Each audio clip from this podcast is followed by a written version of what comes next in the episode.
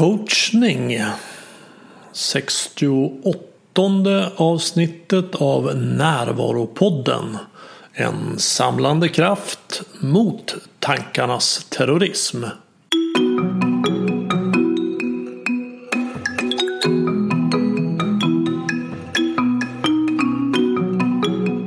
Det här är Bengt Renander.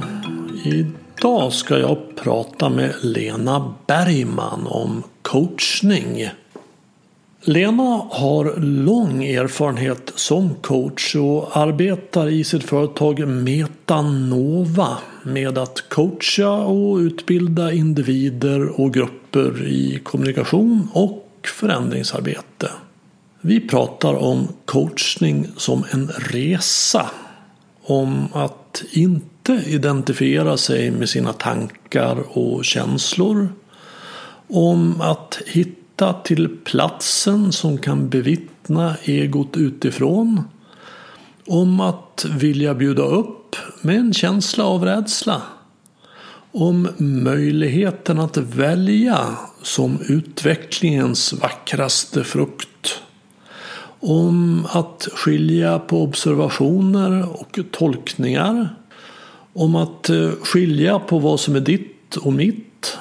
Om gåvan i att lyssna. Om det vackra i att öppna sig och visa vad som händer inuti. Om att vi är sårbara när vi berättar sanningen om oss själva. Om att sätta och upprätthålla gränser. Om att ta ansvar för andra men inte sig själv. Om att som coach vara en förebild. Om coachning som utbildning i levnadskonst. Och om vad som skapar lycka. Här är Lena Bergman.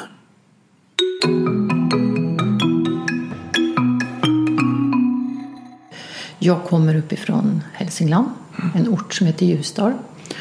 Och eh, tidigt i mitt liv så var jag liksom intresserad av det här med vad är det som gör att man mår bra?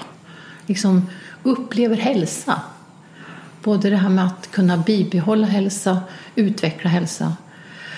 Och jag idrottade mycket så jag var också intresserad av det här med liksom, vad är det som gör att jag kan få fatt i mina resurser? Jag tävlade i utförsåkning, eh, spelade fotboll, basket i lagsporter och var intresserad av det här med vad som hände i laget. När vissa var med var det väldigt kul och, och det blev liksom en bra stämning i laget. Och det var som att man fick fatt i sina resurser på ett annat sätt. Och, och det där intresserade mig så jag utbildade mig då inom idrott, hälsa, ledarskap på Bosön och eh, var nyfiken på mental träning, utbildade mig inom avslappning, mental träning, psykosyntes, jag liksom massageterapeut. Jag var intresserad av det här med människan och både knoppen och kroppen och hur man någonstans får till det man vill här i livet så att man någonstans lever det liv som man vill leva. Eh, så idag så driver jag och äger företaget Metanova Utbildning där vi utbildar och coachar individer och grupper. Det, det är jag. Ja, ja. Det är det jag gör. Ja. Det En kärnfull beskrivning tycker jag. Ja. Mm. Och jag känner ju igen det här intresset för hur det är att vara människa. Ja. Hur, vad innebär det att vara människa? Ja. Det är ju så intressant. Och man bär ju med sig ett laboratorium hela tiden. Ja. Inuti där man kan undersöka. Ja. Men aldrig bli fullärd. Jag har verkligen upplevelsen av att, att ju mer jag lär mig desto mindre ser jag att jag kan. Desto mer det öppnar sig nya områden hela tiden. Jag ser också som att det är verkligen, jag håller så med dig där Bengt, att det är ju som en ständig process det här. Mm.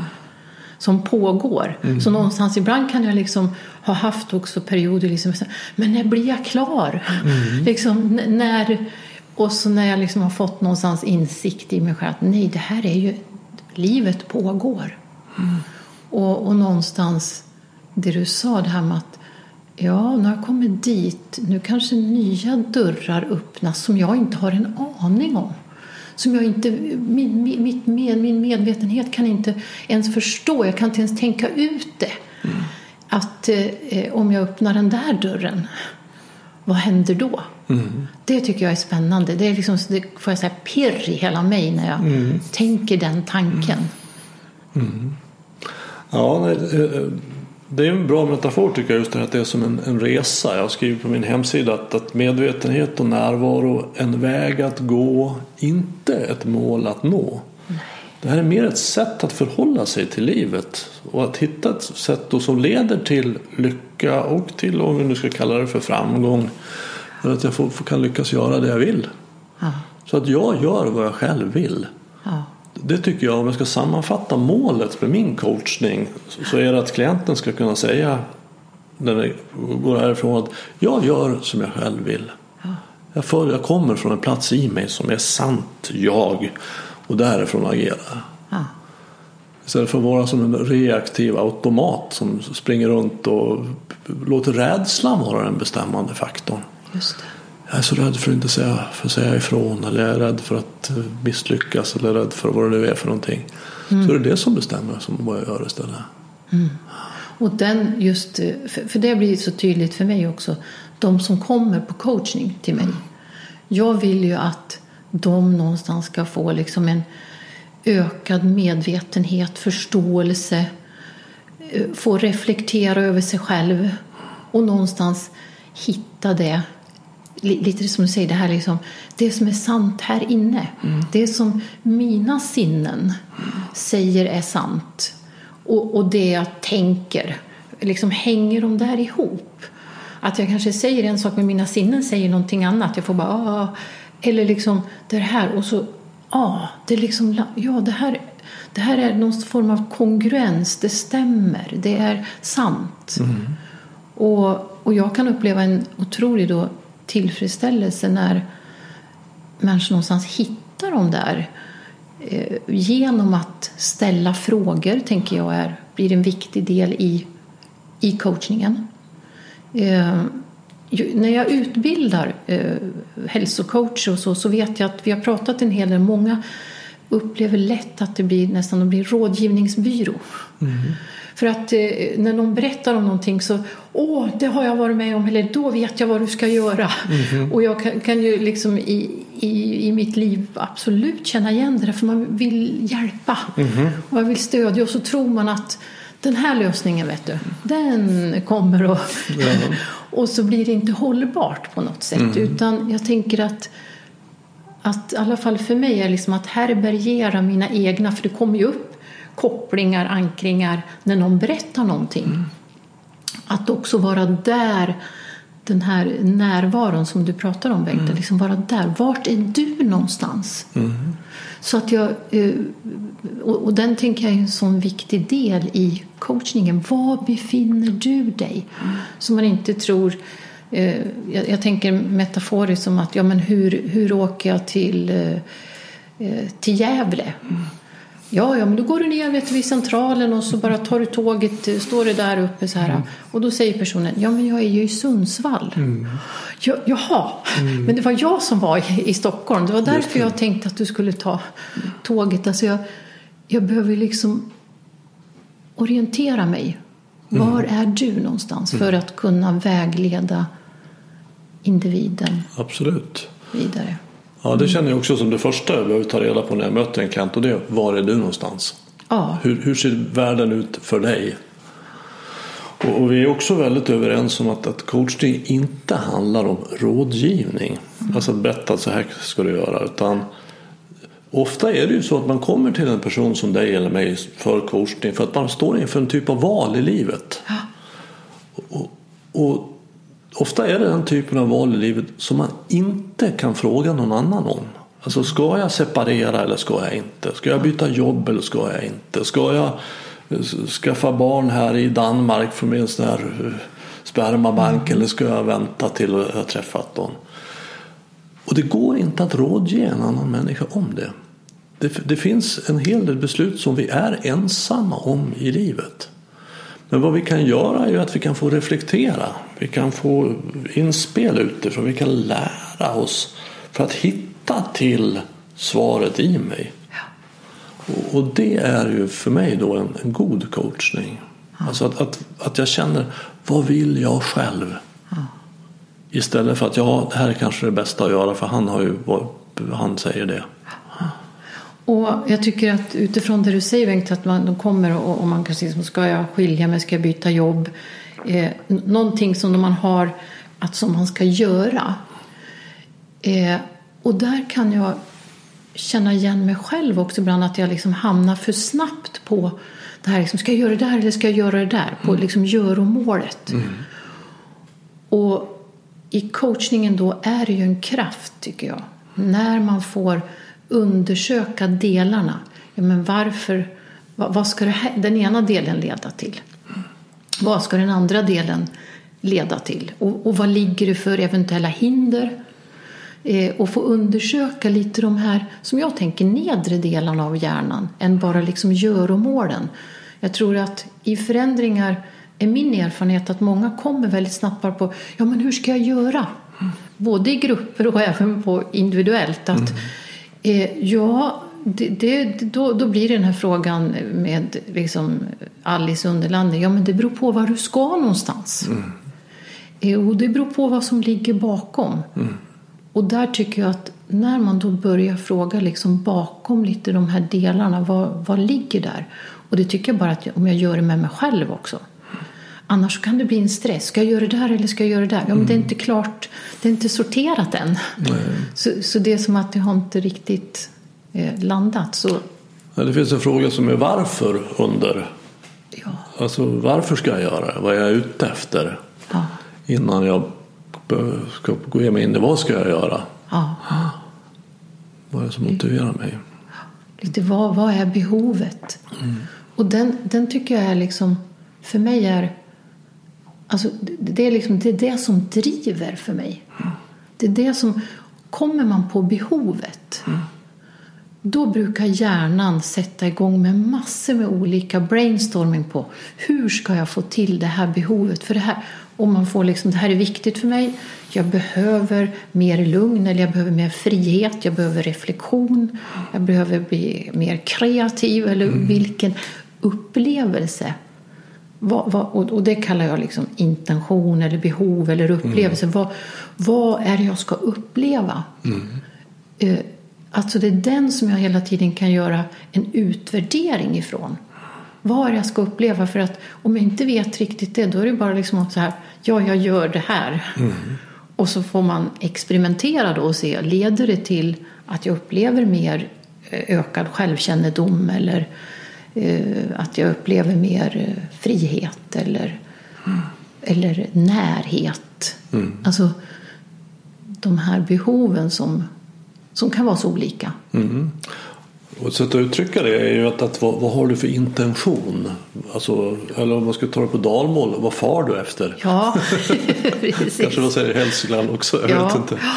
Och, eh, och jag låter alla klienter som kommer första gången, jag skickar i förväg en fråga till dem som, som är vad är det bästa som kan hända till följd av att jag har skaffat en coach? Och, ett annat sätt att formulera samma fråga det är ju då att, att jag brukar säga det när de väl kommer hit på sitt första möte. Att, att då vi tänker oss in i framtiden och du och jag sitter här så ser vi varandra i ögonen och du säger så att ja men nu har jag nog fått vad jag vill. Vad har hänt då? Hur ser det ut för dig då? Ja. Och det där tycker jag är så hjälpsamt. Ja. Både för mig och för klienten. För det, vad är vi ute efter? Vad kommer det här att handla om? För det kan ju handla om väldigt mycket olika som coach så träffar man ju väldigt många olika människor som har på helt olika platser och på, på väg till olika ställen. Ja. Jag har varit med så många gånger när någon har haft ett mål och tänkt att det är det här jag vill. Och så kopplar vi på sinnena. Liksom det vi kan se, höra, känna. Så kopplar vi på det. Och så när den ser det där så säger den så här. Oj, det var inte så där jag hade tänkt. Alltså det blir en... Det stämmer inte med kanske min tanke jag haft om det. Och jag tycker det är en väldig kraft att jobba med, med sinnena. Det, det har jag upptäckt att då, då brukar det hända mycket inom de som kommer. Det blir som att gestalta den här målbilden så att den blir så levande som möjligt för mig. Ja. Vi har ju det gemensamt du och att vi är kollegor i Axelssons hälsocoachutbildning. Ja. ja. Och med eleverna där, och jag gör det också med mina klienter här ibland, men allt det där så, så får de göra upp just en sån målbild om hur de vill. De får bestämma det ett år, två år eller tre år. Och jag brukar berätta om när jag gjorde det faktiskt. För jag gör det ibland, men första gången jag gjorde det, det var då jobbade jag i filmbranschen, det filmbolag jag jobbade på hade vi precis sålt och jag skulle starta helt eget. Jag, var, jag skulle vara ensamägare. Och, och det här var ju slutet på 80-talet så då var det populärt med att göra visioner. Jaha, och det här är ju en form ja, av vision ja. som vi gör.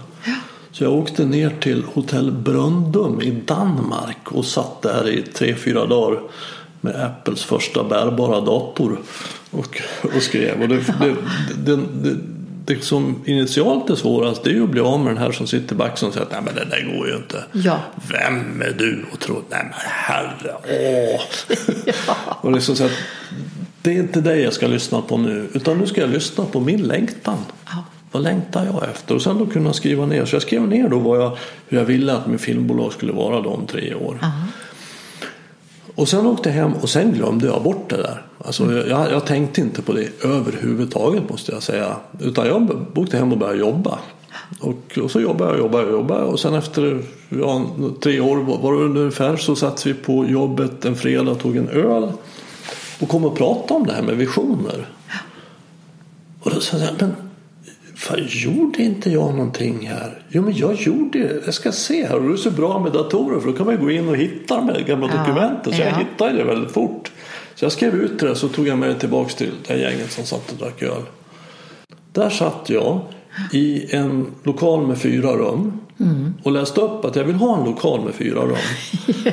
Eh, och jag läste upp för min produktionsassistent att jag kommer att ha en heltidsanställd produktionsassistent. Så jag läste på punkt efter punkt så, så såg jag men det har ju blivit så där. Ja. Det var säkert något som inte var, var så också men, men i absolut huvudsak så var det det. Och jag ska säga att jag vet inte hur det har gått till men, men jag är ju helt övertygad om att hade jag inte skrivit det då så hade det inte varit så nu. Hade jag inte tänkt det då Nej. Satt upp det. Så vad har jag för intention? Det är en viktig sak. Det är en viktig sak. Vad är det som driver mig? Ja, Vad är det som sätter igång liksom min lust och min motivation? vad far du efter? Vad är du ute efter? Ja, vad är du vill ute efter? Ja, den är bra. Och jag tror också det, det verkar åt andra hållet att om jag går och är rädd för hur det ska bli. Jag har en väldigt tydlig bild av rädslan och hur det kommer att kännas när det har gått åt skogen och jag har blivit lämnad eller vad det nu är. Så finns det en sorts attraktiv kraft i det. Alltså att, att rädslan är självuppfyllande. Ja. Rädslan har en väldig tendens att vara självuppfyllande. Ja.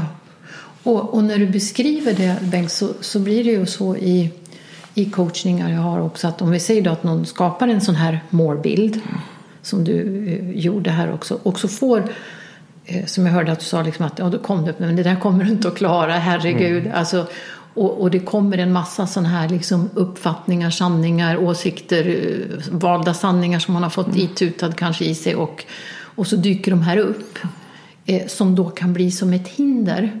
Och, någon, och, och, och då tror jag i coachingen tror jag att det är viktigt att veta när ska jag också ta hänsyn till de här som dyker upp. För vissa dyker upp och, och så de, nej du, nu, nu ligger du still i korgen. Du, nu, du har ingenting med det här att göra just nu. Och det kan räcka ibland. Eller så måste jag, nej den där håller på drar mig dit så att jag, jag behöver liksom undersöka den här delen. Vad är det som ligger som hinder?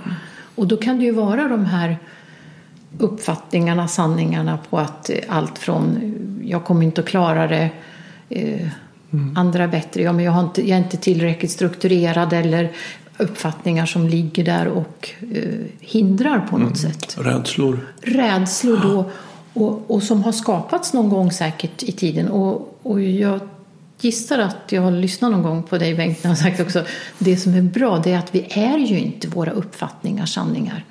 Det är det som är, de har ju skapats tänker jag från det vi föds. Hur vi uppfattar oss själva, hur vi uppfattar livet. Vissa har liksom satts ordentligt och är jättebra. Som man har nytta av. Den här, oh, den här har jag nytta av i mitt liv. Och vissa är liksom väldigt dåliga som skapar ett hinder för mig.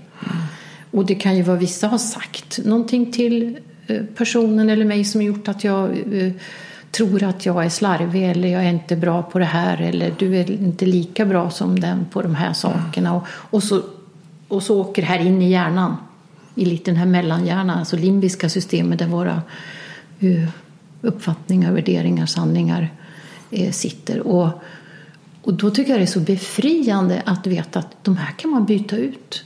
Vi är inte våra sanningar utan det är de som har liksom formats och, och när man blir medveten om det då kan jag göra någonting åt det. Eh, Jag kan ju bara berätta. En, en, det här var ett, ett tag sedan en kvinna som kom till mig och hon hade en grej som hon ville. Hon ville sluta röka.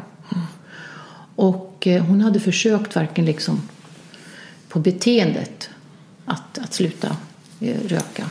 Och eh, så frågade jag henne liksom Okej, men vad är det rökningen i vara tar då? Vad, vad är det liksom, va- va- varför då? vad, vad vill den då liksom? Och då sitter hon och funderar en stund så här och så säger hon Ja, men det är liksom att jag får vila och eh, gemenskap.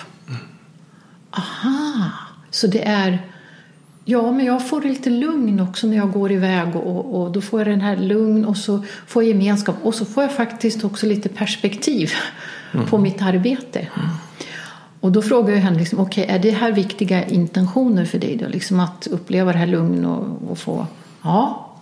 Och då börjar vi brainstorma på lite andra sätt att få till det här lugnet och uppleva gemenskap. Hur kan du få den här gemenskapen utan att gå ut och, och göra, alltså rökningen som är ett gör och må, göra då.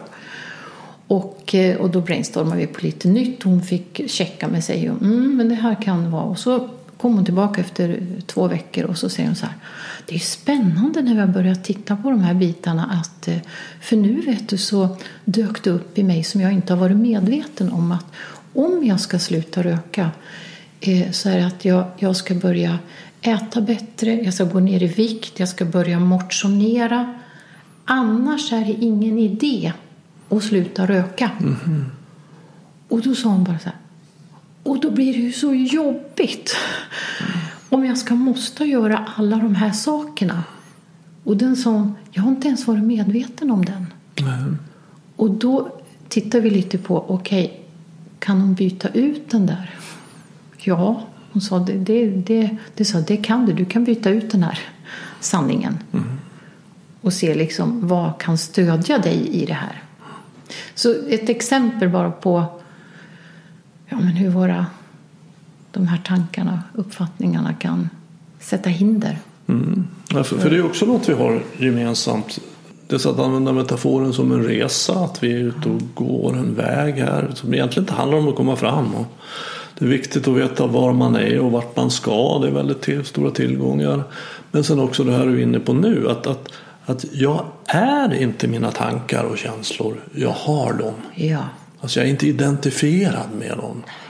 Och det kan man ju låta, låta på ett sätt som en lek med ord. Men det är det inte. Det är faktiskt hela skillnaden. ja, Att jag har en möjlighet att desidentifiera mig. Sluta Ja. identifiera mig med tankar. Att jag har dem men är de inte. För då får jag ju tillgång till en, en plats i mig som har en sorts metaperspektiv på tankar och känslor. Jag vet, du, det heter ju meta. Ditt ja, ja, företag. Är det det du har tänkt på när Ja, du har ja, döpt det till meta? ja. Att, att vi kan se det här lite utifrån. ja.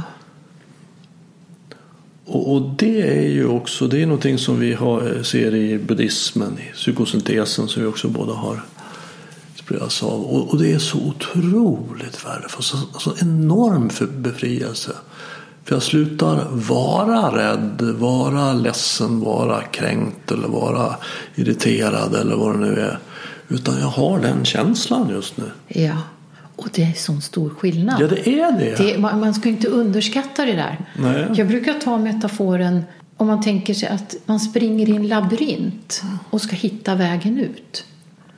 Så, så springer man runt i den där labyrinten och så här och så får man en sån, en sån här Karlsson på taket propeller på ryggen och så Mhm. åker man ovanför labyrinten. Och helt plötsligt så ser man oj, det är där vägen ut är. Just det. Jag får, jag får liksom tillgång till information på ett helt annat sätt när jag tar den här desidentifikationen alltså, eller dissocierade position eller metaposition eller vad man vill kalla det. Det finns många ord Ja, för det. Att härifrån kan ju jag betrakta mig själv utifrån och situationen utifrån. absolut. Ja, det, det har ju ett enormt värde att, att kunna se det utifrån och inte vara identifierad med sin känsla. För att om jag är rädd för att gå och bjuda upp dig till exempel om vi nu är på dans och jag ja. spanar in dig. Oj vilken tjusig kvinna. Henne vill jag bjuda upp. Men tänk om hon säger nej. Gud vad läskigt. Jag, jag törs inte. För jag är rädd. Ja. Jag är rädd. Jag identifierar med känslan. Då går det ju inte. Men om jag istället kan då gå lite utifrån. För, för jag har ju fortfarande känslan av att vara rädd. Det här handlar ju inte om att sluta känna. Jag känner precis lika mycket som tidigare. Men jag vill gå och bjuda upp den här tjusiga kvinnan där borta. Men åh vad läskigt. Jag, du kom en känsla av rädsla i mig. Som jag har. Men jag behöver inte låta den bestämma. För att jag vill också. Ja. Jag vill gå och bjuda upp henne och jag har en känsla av rädsla. Vad ska jag låta bestämma här? Jag får alltså ett val. Och det skulle jag säga att det är kanske utvecklingens vackraste frukt. Ja. Att jag får ett val. Ja. För tidigare har jag inte upplevt att jag ha- haft ett val. Jag har inte kunnat göra det här eller låta bli att göra det här eller för den delen. Nej. Men nu kan jag göra det. Vad vill jag själv? Ja. Och för mig är ju då själv, det är ju den här metapositionen, den bevittnande positionen lite utifrån. Det är ju själv, mitt själv. Så jag inte identifierad med det. Jag är varken mina tankar eller känslor. Nej. Utan det pågår i mig. Jädra massa tok pågår i mig i alla fall. Jag vet hur det Jo, det pågår i mig också.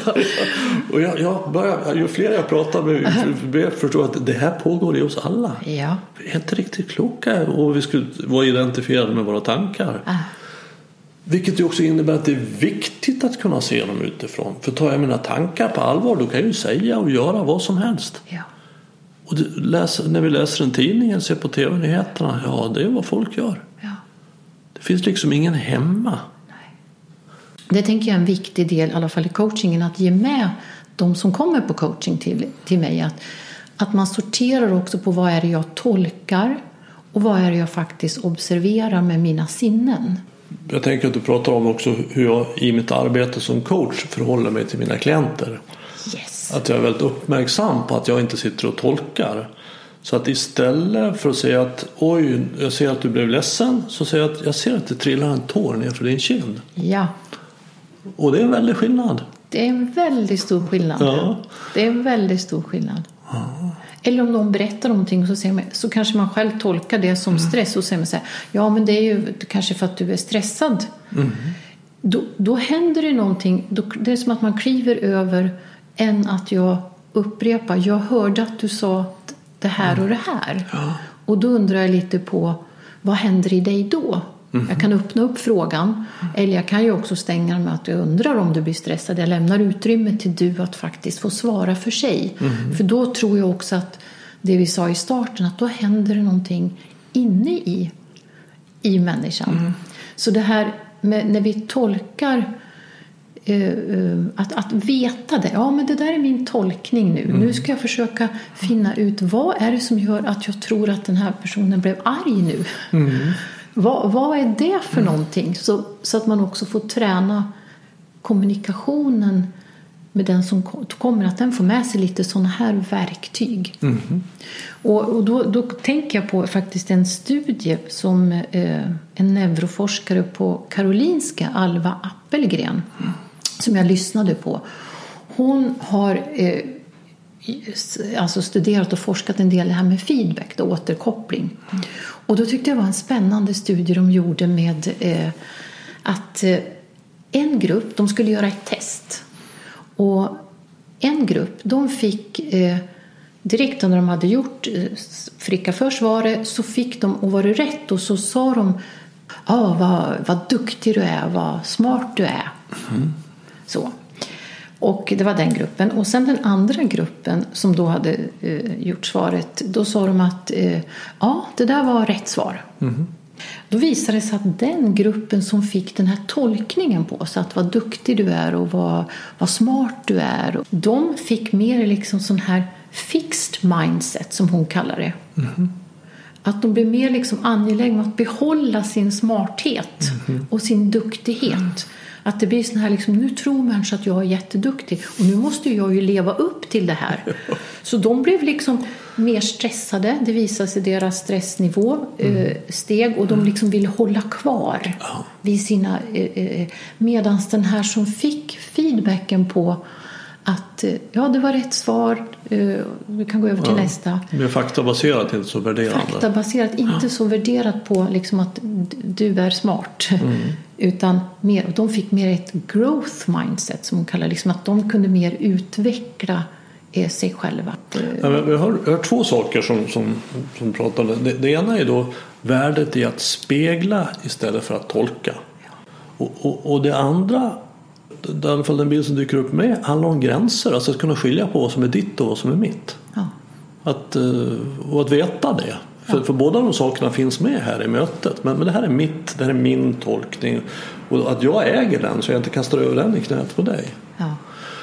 Och dess värdet av bara spegling är ju helt fantastiskt. Alltså jag har ju märkt det. Jag har ju skrivit en bok, Konsten att lyssna. Och, och bara, för det är att egentligen att lyssna, att jag speglar. Jag säger, behöver inte säga så mycket eller komma med goda råd. Och, och att, att, om det kommer en klient och så sätter de sig och bara berätta om hur Ja, att min, min mamma och jag har, har väldigt dålig kontakt och att jag skulle verkligen vilja att det var bättre men hon äter så mycket lugnande medel så hon är helt borta.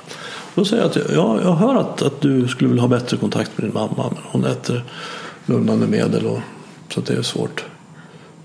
Och jag bara ser ögonen. Ja, ja, ja exakt! Ja, exakt! Ja, jag vet ja. att jag har inte sagt någonting. Nej. Jag bara spelar tillbaka. Men för henne är det fantastiskt. Ja. För det här är så sällan det händer. Ja. Det är så sällan vi får vara med om att någon bara lyssnar och inte ska fixa och dona, hjälpa till eller förstöra eller vad det nu är för någonting. Någon som inte har en agenda. Ja. Och som coach är det en väldigt värdefull. Så, så jag, jag, jag kan se det som helt till fyllest om jag under en session egentligen inte gör annat än bara speglar tillbaks. Ja. Och, och klienten är jättenöjd. Gud vad bra ja. det här var. Vad ja. dukt. Gud vad det här var bra. Ja. Jag vet att jag det skulle man egentligen kunna ha gjort med en bandspelare. Ja. Men det, det, det, fungerar naturligtvis inte med bandspelare. För det är väldigt viktigt vem det är som gör det här också. Att man har förtroende för den personen. Och, och där påverkas ju också eh, liksom hur jag speglar. Mm. Med tonfallet, blicken, eh, hur den har sagt det. Så tänker jag. Mm. Eh, och det är så spännande tycker jag när du säger det här Bengt. För att det är det jag tror också blir en sån viktig eh, del i coaching. Det är där att jag har koll. Jag, jag upprepar det du har sagt och kanske någon följdfråga. Mm liksom, det här och det här hörde jag. Mm. För jag vet att när jag har utbildat eh, coacher så, så, tycker de som så här, ja men den har ju sagt det. Mm. Den vet den ju. Ja. Var inte så säker på det.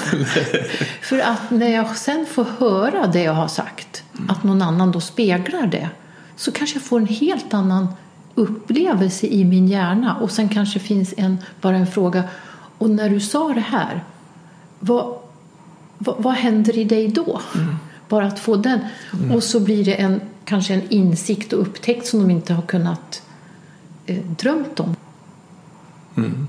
Det är en sån otroligt vacker gåva att ge. Jag minns jag var på ett retreat för 15-20 år sedan. Det var något av mina första. Och då blev man hopparad med något som de kallar för en buddy. Det var en kompis då. Så vi skulle träffas innan frukost varje morgon. Så skulle vi dela tio minuter om var vi befann oss. I den, här ut, I den här utvecklingen som var förväntad då under retreatet. Så att ja, det, så jag gick dit till min buddy då på första morgonen. Och Så kom vi överens om att jag skulle prata och jag ställde någon timer.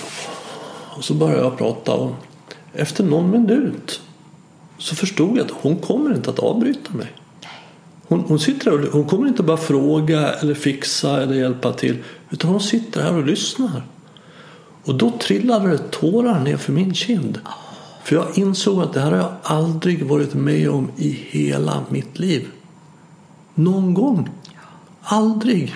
Fantastiskt. Det var så fantastiskt. Ja, det var det- så fantastiskt. Ja, Det är en sån enorm gåva. Så att så, sådana som du och jag, vi kan ju ta betalt för det. För det är så sällsynt. ja, Men det här är en möjlighet vi alla har. Att öppna en plats, att jag öppnar en plats i mig som bara är din. För det tycker jag det är min definition av lyssnande. Att när jag lyssnar på dig så öppnar jag en plats i mig som bara är din. Och ge det. Det är kärlek. mm, det är kärlek. Ja. Och förstå det, vilken kraft det är i det. Liksom det är som att man blir på samma frekvens på något sätt. För då uppstår ju ett möte. Då uppstår ett möte. Och det är ju inte nog med det. Att, att, det, det sker någonting otroligt vackert i själva lyssnandet. Utan samtidigt så sker det, det också något av det vackraste som kan ske. Att en annan människa öppnar sig. Och visar att så här, är det, så här händer inne i mig. Det är inte snyggare än så här. Men det är inte värre heller. Nej. Här visar jag dig, min sanning kommer över här. Och det är så vackert att öppna sig. Och där är vi ju så sårbara. När vi berättar det som är sant om oss. Det finns inget mer sårbart än så. Så för att kunna vara beredd att göra det behöver jag känna mig trygg. Och vad gör mig trygg? Jo, att någon är där. Så det är så vackert. Jag tycker det är så vackert när det sker. Och så helande, tänker jag. Verkligen. Det, det är liksom en, en healing att kunna både hela varandra, både den som får förtroendet. Jag tror att det är det också nu när vi pratar om det, att, att jag får ett förtroende från den som kommer till mig och vill bli coach. Att, att den ger mig det här förtroendet och öppnar upp på det här sättet. Och, och det händer ju något i mig då. Det blir liksom som att det blir healing på bägge håll. Eh, och det är ju fantastiskt. Eh, eh, Och jag tycker också en viktig sak som coach, det som vi var inne på tidigare, är det här med gränser. ja, Att se vad som är mitt och vad som är ditt. ja. Hur, hur jobbar du med det? Jag kan jobba både med övningar. Liksom, vem är jag i förhållande till, till du? Det här med gränssättning. Vart sätter jag min gräns? Och det kan vara allt från såna enkla övningar. Bara att den personen står och så går jag emot den och så får den säga stopp när den vill. Och så stannar jag och respekterar gränsen och så kanske jag går på lite olika sätt och lite snabbt och lite olika och så får den sätta sin gräns. Och, och det här kan ju bli hur spännande som helst. Någon som, som jag jobbar med, hon, hon gjorde så här liksom backade så här stopp! och bara den, när hon fick uppleva det så pratade vi sen och hon fick reflektera. Vad hände för någonting? Ja, ja, ja, det där känner jag igen, liksom, för jag tror inte att någon liksom, respekterar min gräns. Så jag måste nästan skrika och backa och springa iväg. Och då, då, liksom, då kom den här personen på en massa liksom mönster som, och situationer där, där det här sker i livet. För jag tänker, det viktiga tycker jag när man får med sig de här verktygen är att man också känner igen det här. Så att det inte bara blir en massa teorier. För det kan man läsa sig till i böcker. Och, så att det kan vara ett sätt. Och sen få reflektera över eget förhållningssätt. Och, och jag tycker att den mitt och ditt och jag och du går på så många plan. Verkligen. För det är också det här att jag kanske vill så himla väl. Jag har så god intention och jag tror att jag gör väl för andra. Ja men nu Bengt, vet du, nu har jag gjort i ordning ett, lite kaffe här till dig. Varsågod.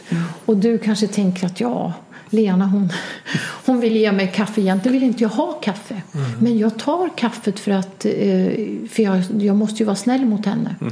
Och så blir det liksom en obalans på bägge håll. Tänker jag. Både min att jag tror att du vill ha liksom det här fast du, jag har inte ens frågat dig. Och du kanske tänker ja men jag tar det bara för att göra det så att det inte blir något onödigt. Och så blir det, det blir mischmasch på gränsen. Vem... Ja, det, det, är, det är ett väldigt bra exempel på mycket, mycket vanlig problem. Alltså att, att du tar ansvar. Först så räknar du ut vad, vad jag känner och sen ska du ta ansvar för det. Han är Ja. nog sugen på kaffe och så Ja. tar du ansvar för det. Jag ska Ja. se till att han får Ja. det. Och sen så tar jag ansvar för dig genom att säga att hon pallar nog inte att jag säger att jag inte vill ha kaffe. Nej. Det kommer hon att Ja. bli ledsen för att bryta Ja. ihop. Så att jag får ta ansvar för hennes känslor. Ja.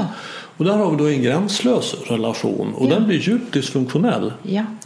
Eh, Utan eh, jag brukar på sandpsykosyntes-sätt leka med kuddar. Jag brukar, brukar ta en kudde så lägga den i ditt knä och säga att det här är ditt känsloliv. Och så lägger jag det i knät. Ja. Vems ansvar är det? Ja. Och här har vi mitt känsloliv. Vems ansvar är det? Ja. Det är mitt. Nu har vi en funktionell relation. Jag tar ansvar för mina känslor, du tar ansvar för dina känslor. Det innebär inte att jag inte kan ta hänsyn. För att, att ett sätt att ta ansvar för mitt känsloliv det är att ta hänsyn till andra naturligtvis. Ja. Så det är inte något egoistiskt svin man blir. Men vad vi gör då i kaffesituationen är att du rycker min kudde ifrån mig för du tar ansvar för mitt Ja. kaffebehov som du Ja. förmodar finns där. Ja. Och jag ryck, rycker din kudde ifrån dig och tar ansvar för ditt känsloliv. Och då har, sitter vi med varandra känsloliv i knät och då har vi en djupt dysfunktionell relation. Ja, exakt. Och det där kan ställa till det verkligen. Och, och där tänker jag då att, att i coachingtillfället så kan vi vara förebilder, vi som är coacher. Vi kan vara förebilder och visa att jag är här och jag tar ansvar för mitt känsloliv. Du behöver inte göra det. För, för folk är så vana att göra det. De, det finns de som säger, ja ursäkta nu börjar jag kanske komma lite tårar här. Jag är ledsen Ja, för det. ja, jag säger, ja. låt det komma det. Ja. Det går bra. Ja. Men då tar han, det kanske blir jobbigt för honom om jag gråter här eller säger det här. Men jag säger, jag är här, jag tar ansvar. Du behöver inte alls ta ansvar för mitt känsloliv. Jag gör det, jag är kompetent i det. Då skapar det en trygghet jag, som gör att jag, jag, liksom, jag stärker att jag kan ta ansvar för mig. Och jag tillåter att du tar ansvar för dig. Exakt. Och jag respekterar dig och dina behov och dina åsikter och tankar. Eh, Jag respekterar, men det är inte säkert att jag håller med, men jag respekterar eh, att så här tänker du. Jag tycker det var en väldigt bra övning tänkt med kuddarna därför att jag tror kanske att jag gör en tjänst. Men det är ju att upprätthålla den andres obalanser också. Både upprätthålla mina egna men också upprätthålla den andres obalanser. För så länge den, den kanske tycker det är skönt också liksom, oj nu är det någon som tag, tog den där och så den bara fortsätter i sitt mönster. Liksom, kan jag sätta mina gränser och stå, stå stadigt där också? Absolut. Och det är en träning. Och att kunna interagera med andra utifrån den punkten. Att här är jag, så här tänker jag, så här känner jag. Hur är det för dig? Ja. Hur, hur känner du? Tänker du? Det är inte farligt om du tänker annorlunda då. Nej. Utan det kan ju snarare vara intressant. Ja, Jaha, ja. spännande. Då, då blir det spännande. En annan, eh, du frågade också liksom lite mer hur jag jobbar så, så bara dök upp en, en, en övning bara för att få med kroppen eh, och som vi reflekterar sen över situationer i livet. Det är att om en, en sitter och så brukar jag liksom då säger jag så här, okej jag kommer att röra din arm långsamt. Och så kommer jag att säga jag. Och så rör jag din arm långsamt. Och den som sitter sitter bara liksom på inre bana, öppen eller slutna ögon, vilket som. Och så rör jag. Och sen säger jag du. Då kommer jag att släppa och så är det du som kommer att ta ansvar och röra långsamt. Så rör den och sen växlar och så säger jag jag. Och så ska den släppa och så, och så säger jag du. Och så efter en stund säger jag jag. Då är det jag som har ansvar. Så jag har liksom satt de ramarna innan. Den är en helt fantastisk övning på att bara bli medveten om vad, vad hände? För att eh, flera gånger kan det vara också när jag säger eh, jag. Då är det som att de liksom hjälper till. Mm. Och kan bli medveten. Hmm, det är nog så där jag gör. Jag får nog och hjälper till. Och så börjar man liksom reflektera i situationer i livet. För att jag har fått i, i övningen. Oj, vad jag hjälpte till i eller åh vad skönt det var när jag släppte taget. Mm. Gud vad skönt det var att någon annan tog ansvar. Eh, så, så det blir en sån här medvetenhet också. Någon som säger, jag ville bara att det var du som skulle göra hela, hela vägen. Så det är också liksom för att sen kunna reflektera på sina egna gränser. Och, och det sätter ju fingret på, på frågor som kan synas väldigt enkla. Nämligen, vem är jag? Vem är du? Ja. Vad är mitt ansvar? Vad är ditt ansvar? Eh, och det kan ju verka väldigt enkla frågor men det visar sig att, att de där frågorna skapar en enorm förvirring och väldigt mycket problem för oss. Ja. För att vi blandar ihop det här så det blir en jädra soppa. Och att då kunna bringa klarhet i det, det är ju enormt förtjänstfullt. Och det handlar ju också då om att, att, att gradvis få, få känna vem jag sant är. Ja. Och, och, och jag menar ju då att, att det, det kallar jag för själv. Det, det, det, när jag är mig själv så är jag den jag sant är. Och det är den jag är när jag är närvarande. Så när jag är helt och hållet närvarande är jag helt och hållet mig själv. Och när jag är helt och hållet närvarande så kan jag ju bevittna mina tankar och känslor utifrån. Så då har jag det här metaperspektivet Ja. som är så otroligt värdefullt att ha. Och, och kan jag då ge det till en klient, att jag kan hjälpa dem att komma dit så att de beslutar därifrån istället för utifrån sitt reaktiva ego eller tankevärld. Så då, då är det ju hemma. Ja, och jag tänker det, är- alltså, för mig har det blivit så att det är en förutsättning att kunna gå i meta för att få till en förändring. Det, är, absolut. det är en förutsättning. Om jag inte klarar den ur metapositionen så är det nästan omöjligt för då, då är det som att jag bara snurrar runt. I mina reaktiva mönster. Ja, Exakt. så, så det är sån enorm eh, eh, kraft som vi sa tidigare. att verkligen. faktiskt sätta sig på läktaren ibland. Sitta, sitta på läktaren och, och, och titta på hur, hur, spelar, hur spelar hon den här matchen eller han den här matchen. Eh, och, och, och sen och då, och då bara kommer jag in också på det här med metaforer. Hur Ja. viktigt det är med metaforer för att få till förändringar. Ja. När någon berättar om någon problemställning och eh, om jag då liksom ibland kommer med någon sån metafor som, som jag märker prickar liksom. Hur det sätter igång en förändringsprocess. Och vi kan till och med prata om metaforen så här fram och tillbaka. De är väldigt kraftfulla, väldigt användbara. Som när du använder den här med att i labyrinten och så får man Karlsson på, på taket, propellen som man åker upp. Då förstår man ju direkt. Ja. Så, så att metaforen innehåller i några få meningar så skapar den en enorm förståelse. Och, och det gör ju att man också behöver välja dem med väldigt stor omsorg. För det är möjligt att skapa metaforer som inte riktigt stämmer. Ja, Och då får man ju fel uppfattning. Ja. Då får man fel bild av vad som händer. Ja. Så att, att det, jag gillar verkligen det. Det är någonting i mig som har lätt att göra metaforer. Och jag behöver tänka, är det här verkligen en metafor som stämmer? Ja. Jag tänker på när jag började med det här, vilket är 20 år sedan. Och det var inte så att jag tänkte att jag skulle bli coach alls utan det var att jag var, då föreläste jag om kreativitet och skrev också en bok om det. Och då var det en, en av cheferna på företaget som frågade om jag hade lust att bli hennes mentor. Ja. Och, och jag hade själv haft en mentor så att jag tyckte att, och jag frågade faktiskt min mentor han tyckte att det kan du vara. Så att eh, då var jag det och sen så gick det bra så rekommenderade hon och sen så kan man säga att på den vägen är det. Men det kom ju en punkt då coachning blev mer vanligt och det var ju efter ett par år. Men jag hade väldigt motstånd mot att kalla mig för coach. För att jag såg det som någon som hejade på. Den här som vi pratade om innan. Så kämpa på nu, kom igen, Ja. sätt mål. Och, Ja. Ja. och, och, och det ville inte jag alls. Det var inte alls min bild. Utan min bild är ju snarare en nyfikenhet i vad det innebär att vara människa. Att undersöka det och Ja. komma till den jag sant är. Men sen så får man ju liksom, om alla kallar mig för coach så får jag ju okej, då, Ja. då, då får jag göra det. För det är inte så jävla noga egentligen heller och idag har jag inget problem med det. Men det är fortfarande så tror jag hos många att man har en bild av en coach ungefär som en idrottscoach. Ja. Någon som hejar på i prestationen. Ja. Jag tror, är det många, många coacher som jobbar så? Karriärcoacher och... Ja, jag tror att det är väldigt, väldigt olika. För som du säger Bengt så är det ju ett begrepp som har verkligen slagit igenom. Det här med coaching. Och man kommer från olika ställen och det kommer lite från idrotten tänker jag med att liksom heja på och Ja. liksom lite, ja men nu gör du så här och då blir det bättre om du får, får till de här.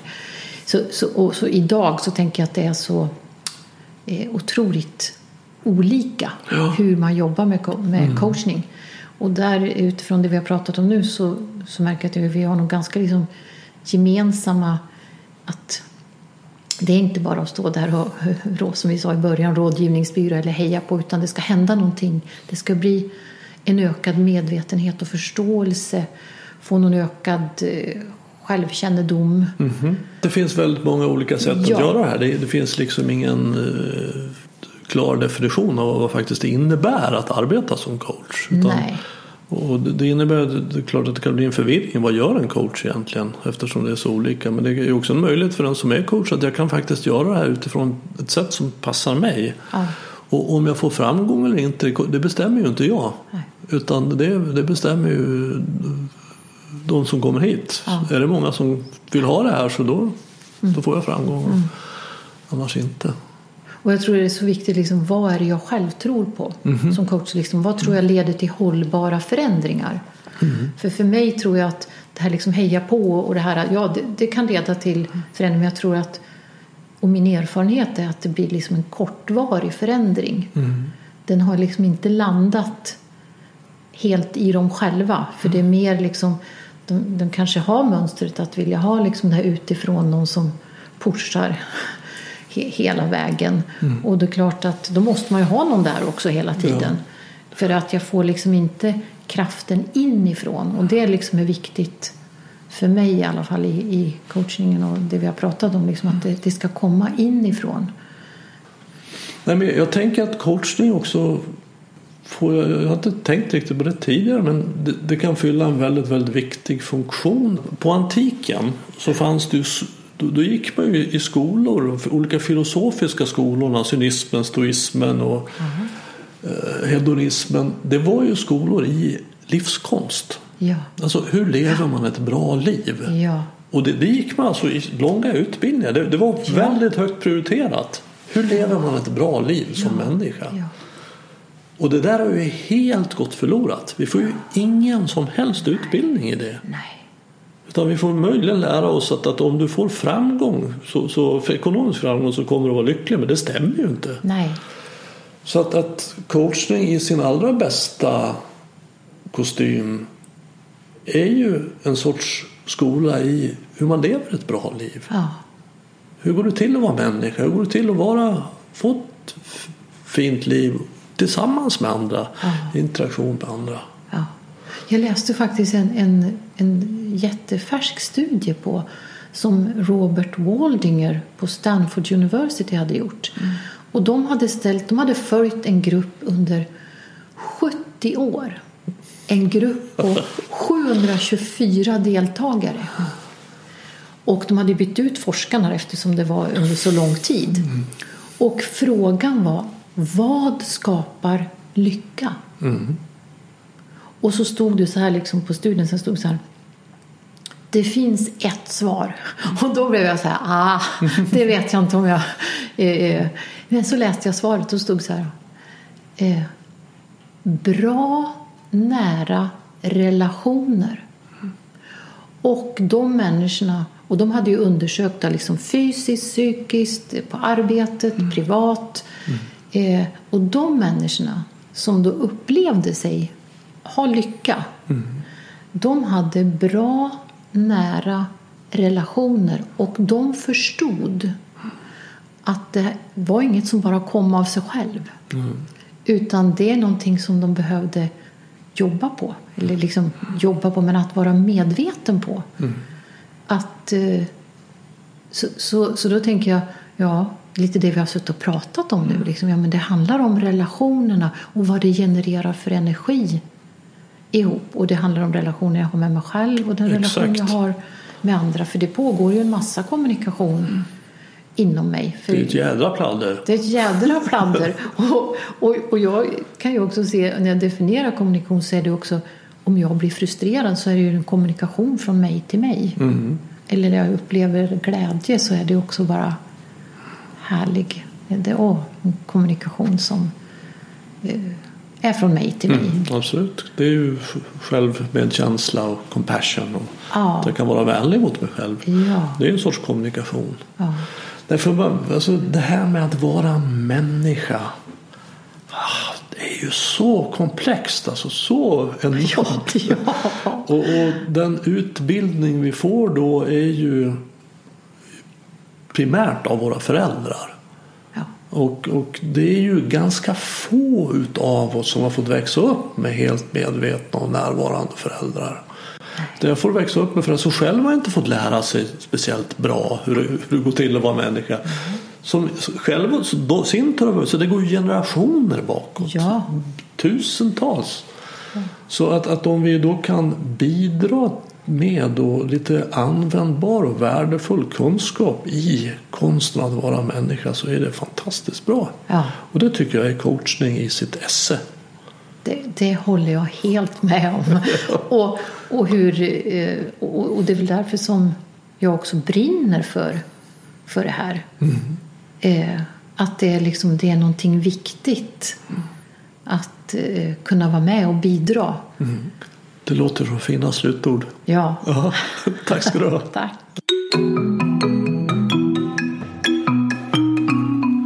Om du vill veta mer om Lena och hennes arbete i Metanova så finns en länk till den hemsidan i anslutning till det här avsnittet på min hemsida renander.nu. Jag gör den här podden för att sprida kunskap om hur medvetenhet och närvaro kan hjälpa oss att sluta terrorisera oss själva och andra med tankar. Om du vill stödja podden, hjälp till att sprida den genom att tipsa om den till vänner och bekanta. Det är också hjälpsamt om du betygsätter och skriver kommentarer på iTunes. Vill du veta mer om hur man går på den här smala vägen som heter medvetenhet och närvaro? Köp min senaste bok Stoppa tankarnas terrorism. Boken har fått många positiva omdömen som tydlig, klar, enkel och väldigt användbar. Att du dessutom stödjer mig i det här arbetet är en positiv bieffekt. Enklast så köper du den via hemsidan renander.nu och jag signerar den gärna om du vill. Har du något ämne eller person som du tycker skulle passa här på Närvaropodden? Tveka inte att kontakta mig och enklast gör du det via kontaktformuläret på hemsidan renander.nu. Desto fler vi är som är vakna i verkligheten ju mer kan vi förändra den på riktigt. På återhörande och du var uppmärksam.